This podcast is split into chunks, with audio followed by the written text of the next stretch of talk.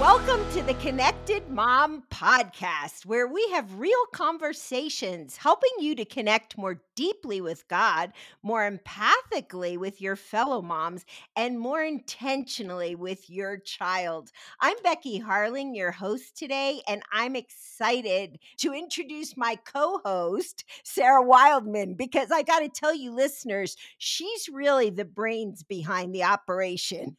so, welcome, Sarah. Well, I'm glad to be here. And you got to love technology when it works. We get to be here in three different states talking about awesome stuff and about how parenting is sometimes hard, Becky. And I'm feeling that this week. Just this week, I, I was sitting down with my eight year old and he was struggling with some changes. And I literally had to pause and go, Lord, I can't do this without you. So I am so excited. about this podcast. It comes at a perfect time for me because I am in the thick of parenting. So that's where I'm at. So I'm excited, Becky. But tell us more about our friend and guest today. Yes. So actually, that exact comment, I had a young mom say that to me this week. She just is like, Yeah, I don't even know if I can do this parenting thing this week. So I think we've all had those moments in our parenting journey. But I am super excited about our guest today. She is a dear friend of mine.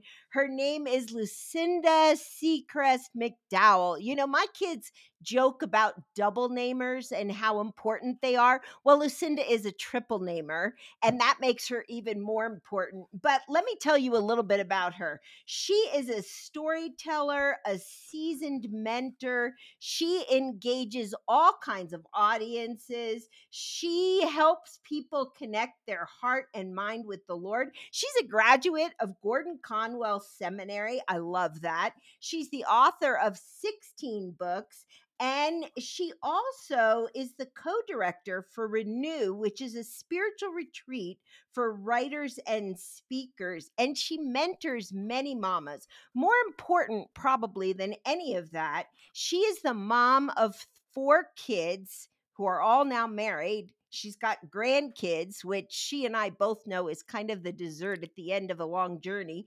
And uh, she's just wonderful. But today, we're going to talk with her about her book, Soul Strong, which I love because if there's anything us mamas need, we need strength.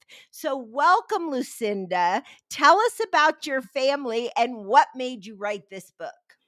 Becky and Sarah, it's a delight to be with you on this podcast. I love speaking to mamas of all ages and especially those young mamas who aren't sure they can make it through today, much less the entire lifetime of their child. So it's great to be here. And I'm particularly appreciative that we're going to be talking about my book, Soul Strong Seven Keys to a Vibrant Life.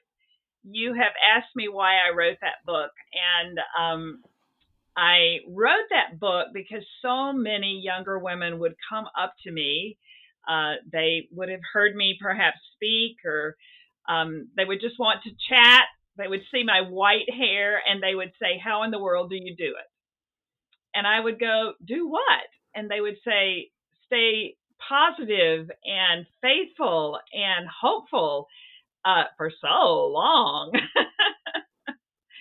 and um, I realized that um, everyone wanted to know the keys. How do you do it? And I thought, I don't know how you do it. And then I sat down and I talked to the Lord and and about what would I say to anybody that asked me that. And I I'm a kind of a list girl, so God just gave me uh, seven areas that I think we all need to embrace in order to live vibrantly. And I wrote it really with people like our daughters in mind, people that that want to go forward and stay that way no matter what life brings. So I kind of call it my legacy book, and that's how it came about. I love that. And Lucinda, you have raised four kids, one of them special needs, and three of them adopted. So tell us a little bit about that journey. Well, you know, we all, perhaps when we're younger and think about being mamas, we have in our mind what that will be like, or even about being married and that sort of thing. You forgot to mention that I do have a husband, but that's okay. I do have the kids and the grands. Um, and, uh, but for me, motherhood came in an atypical way. And uh, it did come when um, I got married. I actually waited a long time for the right person, at least for for my generation. And so I was in my 30s when I got married, and I actually at that point adopted three children, ages nine, seven, and four, and they were siblings, and uh, so they weren't babies. And that was just a real uh, sort of big jump into a whole new life. And um, five years later, uh, I was considered an older mother when I gave birth to our fourth child. But I do like to say that I have three of my kids are adopted, but I forget which one. because in God's grace and mercy, He blended us together as a family, but it did take many years. so, you know, every family has its own challenges. And I would say for sure that my oldest son uh, who was born with special needs, um, that, that that has definitely flavored our entire life. Mike and I've been married for almost 39 years, and um, having your oldest child with special needs and then three others, um, it, it just it brings a whole new look to the family dynamics. Uh, I'm so glad that that we have more than just Justin. I've met so many special needs families who are so overwhelmed that, you know, they ended up just having that one child. And that's certainly God puts us in families. Um, my family just happened the way it happened too. But um, He has brought a lot. It has taken a lot of my learning how to embrace small mm-hmm. victories. Mm-hmm. Now, we have to do that as a mama anyway with littles you have to realize when I became a mother, mm-hmm. they were nine, seven, and four, but my nine year old was lower functioning than my four year old. And um, so just learning how to do this was a challenge. God was so faithful. And um, mm-hmm. and Justin is now a young man and he um, is an overcomer. And um, I think back to those early days, and so often people will ask me, you know, when I was when I was trying to mother him, they would say, "What are what are your hopes for him?" And I said, "We're just trying to get through today." Mm-hmm. But we mm-hmm. did what we did was what we did with all of our other children. We taught the same. We we um, ex- exposed him to everything. We were in ministry at that time. We were with InterVarsity Christian Fellowship and had college students over all the time and internationals and um, of course, he was in special ed, and I even took many classes to learn how to advocate for him.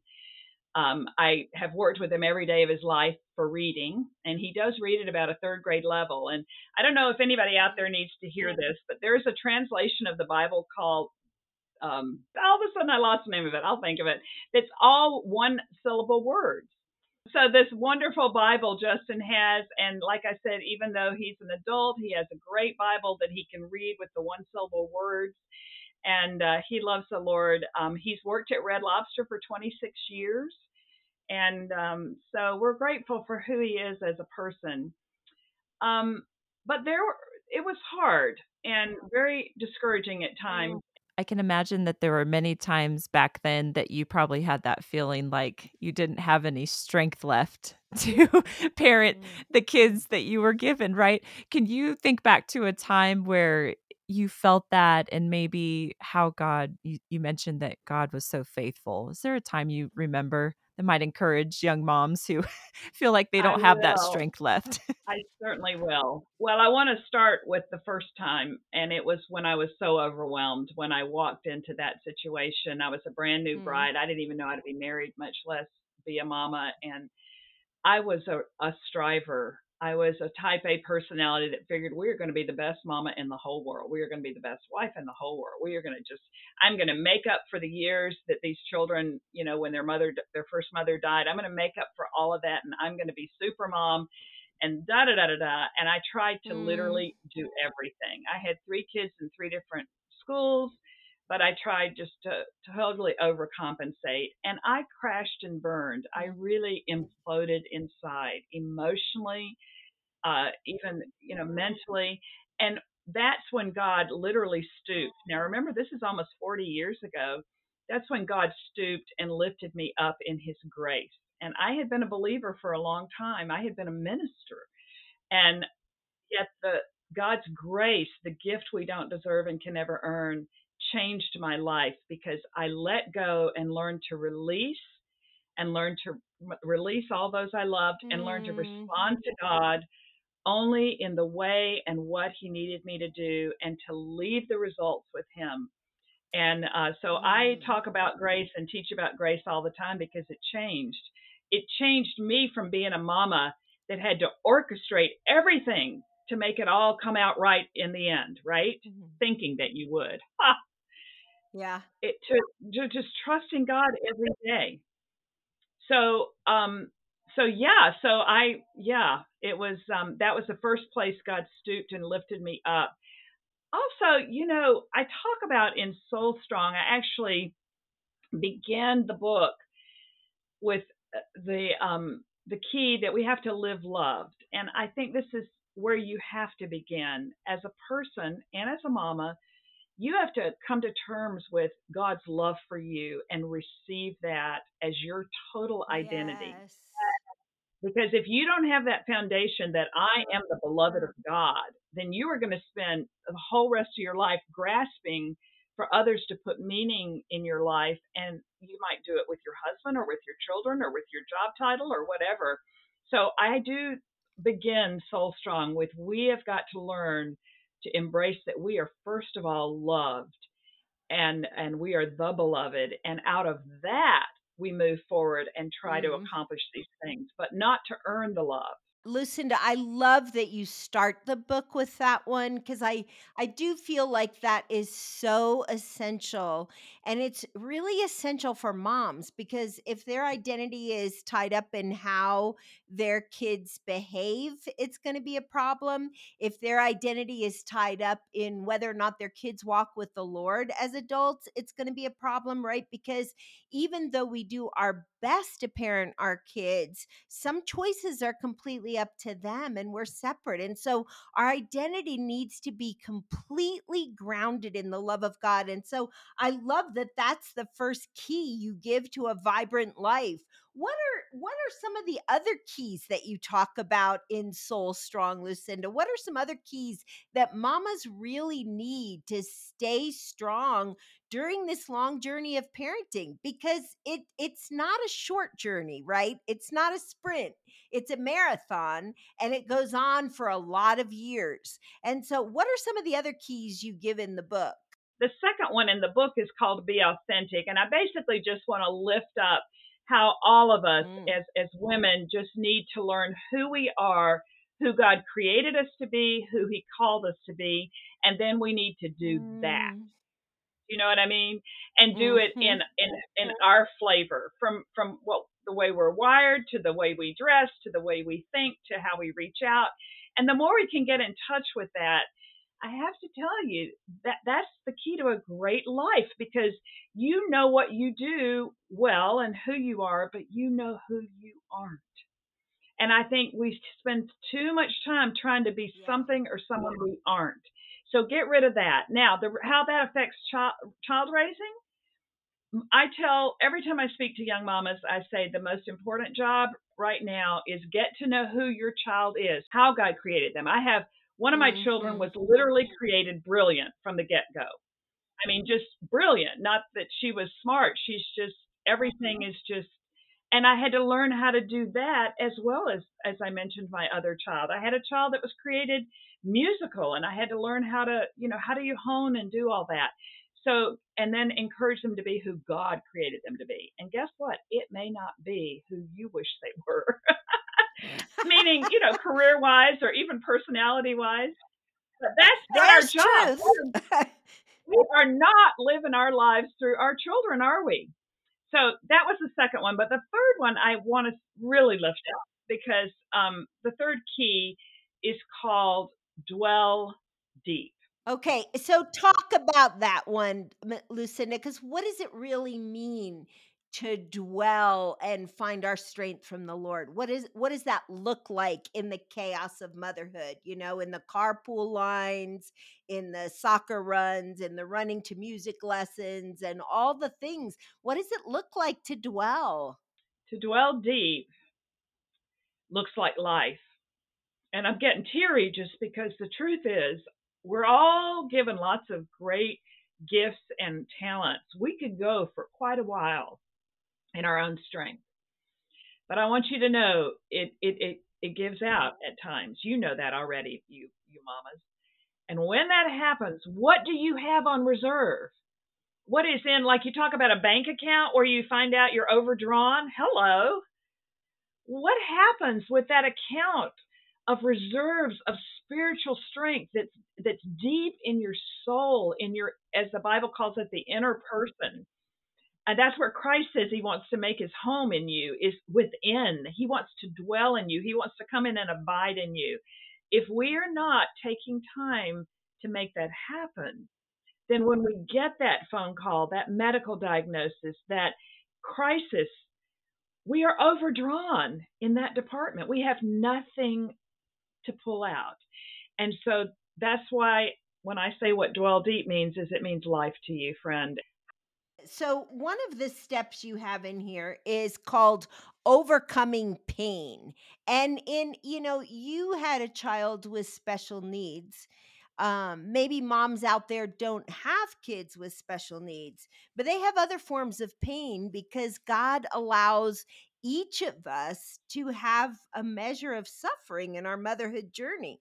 So, pain might come in different ways, in different forms. And what does it look like to overcome pain in motherhood you know what does what does that step look like for us that step looks like um, release and receive. It's something that I do physically. Um, I I literally every day, whatever that pain, whatever that suffering is, I release it at to Jesus and I just give it to God. Uh, for as a mama, it's it's every moment the names of your children and all the concerns, and you know some of the concerns, but there are plenty that you don't know. I assure you.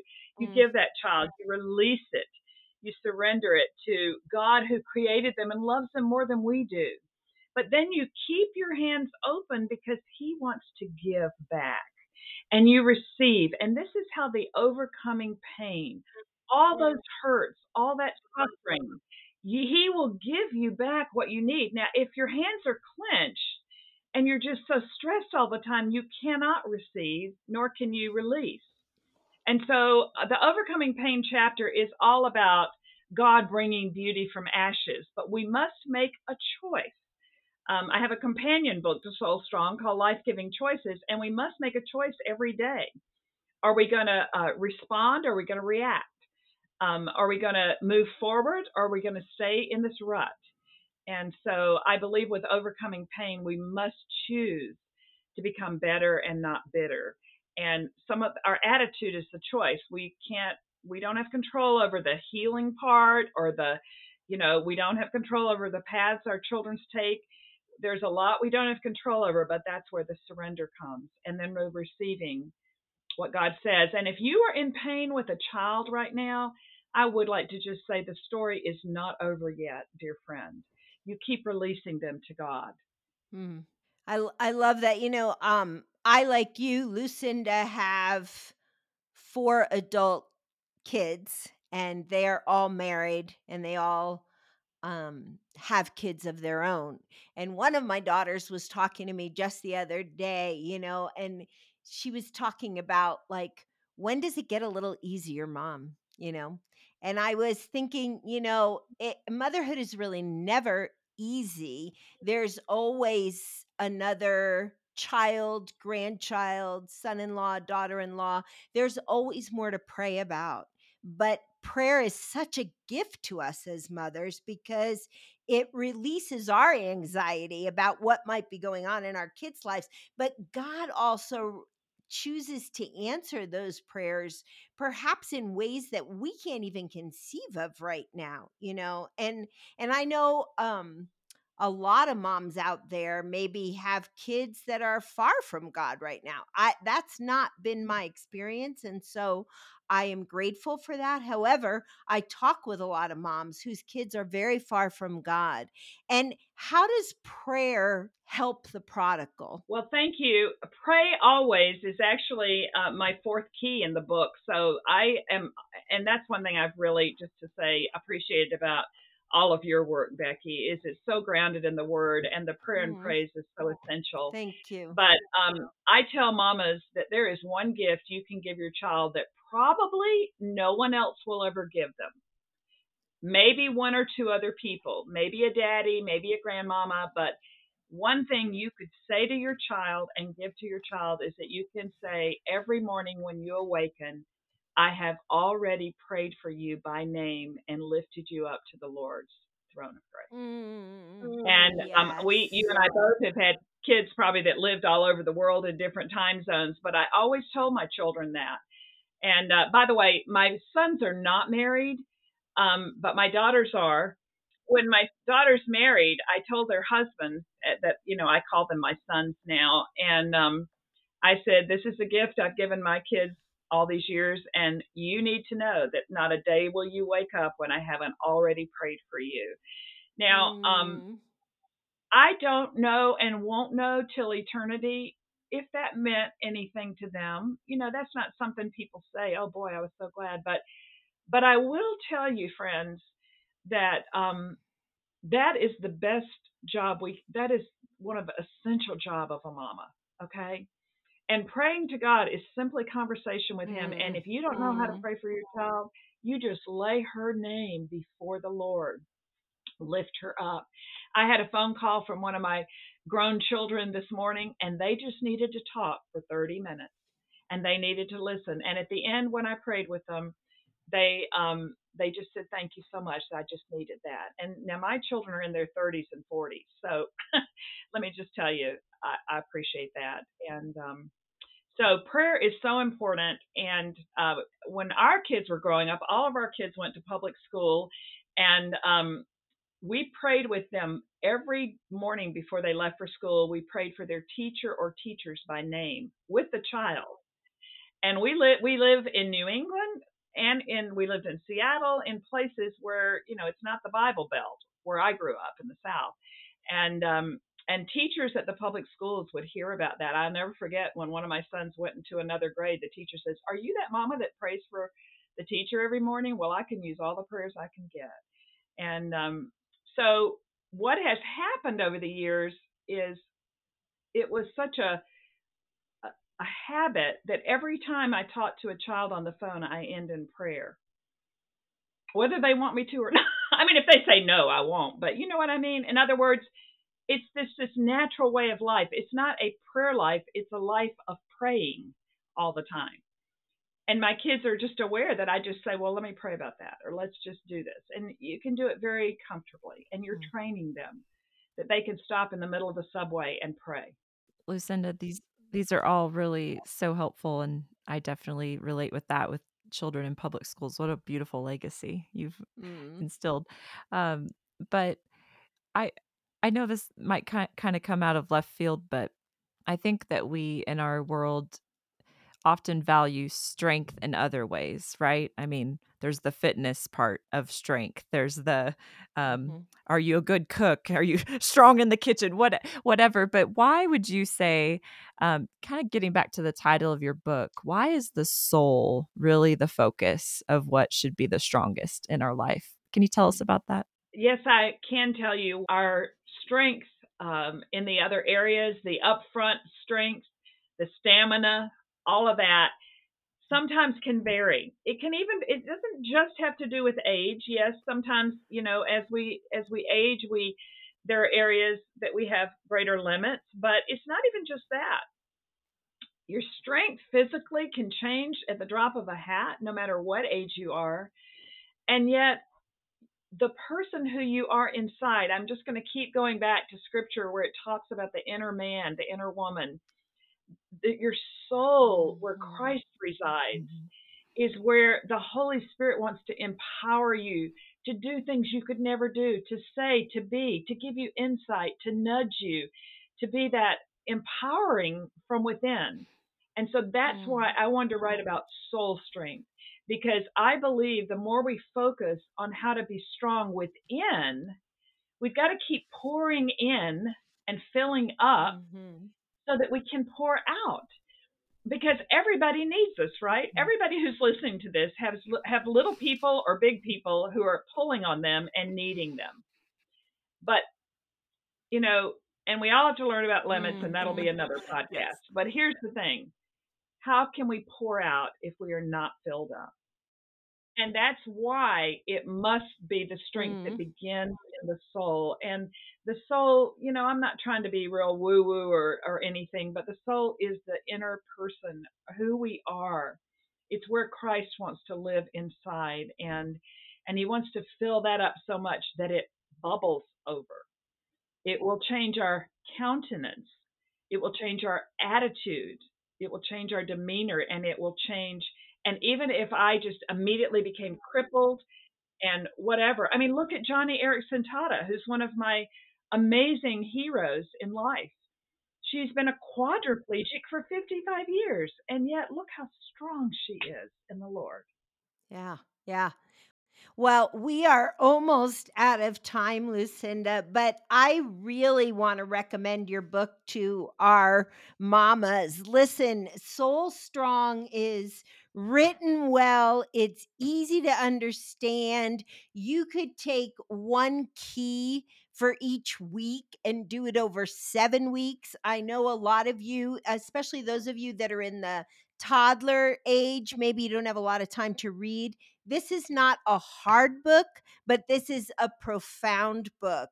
And if you want to be strong 20 years from now to face whatever God allows in your life, I can't recommend this book strongly enough. And so, um, and then I want you to connect with Lucinda. Lucinda sends out an amazing blog newsletter. You send it out once a week, right, Lucinda? I read it. So I think it yes. comes on Wednesday morning. Yeah. And so sign up for Lucinda's blog. We're going to have her website in the show notes and we want you to connect with her because um you know we need women that are a little further along than us especially in the journey of motherhood because some days are just complicated and hard and yet you can make choices now on how you're going to connect with God. Uh, especially I, as I look at where we're recording this, we're recording this right before the new year. What a great way to begin 2023 to make that decision. Hey, 2023 is going to be the year where I'm going to go deeper in my connection with God. And this is a great way to do that. Read this book, Soul Strong, get into the Word of God with Lucinda, and then um, for sure make prayer a way of your life.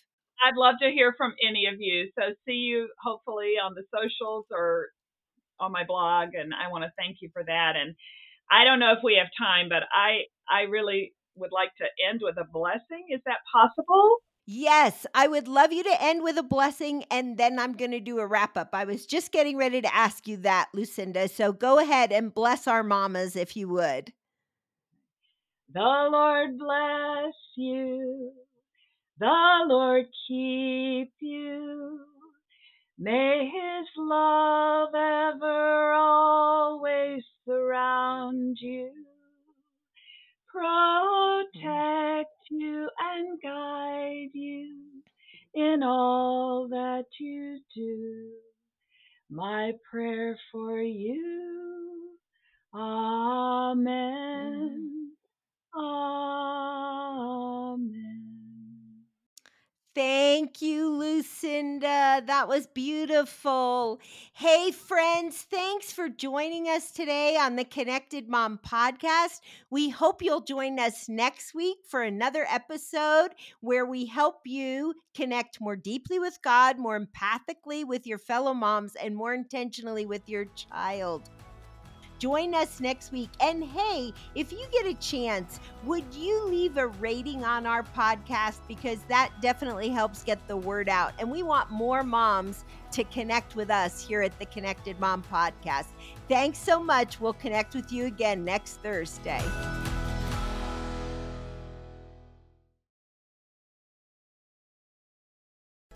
Hey, all you moms out there, this is Becky Harling, and I love creating resources to help you connect more empathically with your child. One of those resources is a book that I wrote called How to Listen So Your Kids Will Talk one of the greatest skills you can cultivate, really enhance that connection with your child, is the skill of listening. So, how well do you really listen? This book is loaded with practical ideas to get your kids talking and to help you as you listen. You can buy it wherever Christian books are sold. You can order it on Amazon or anywhere else. So, I hope you'll get a copy of the book and put the work into listening to your child.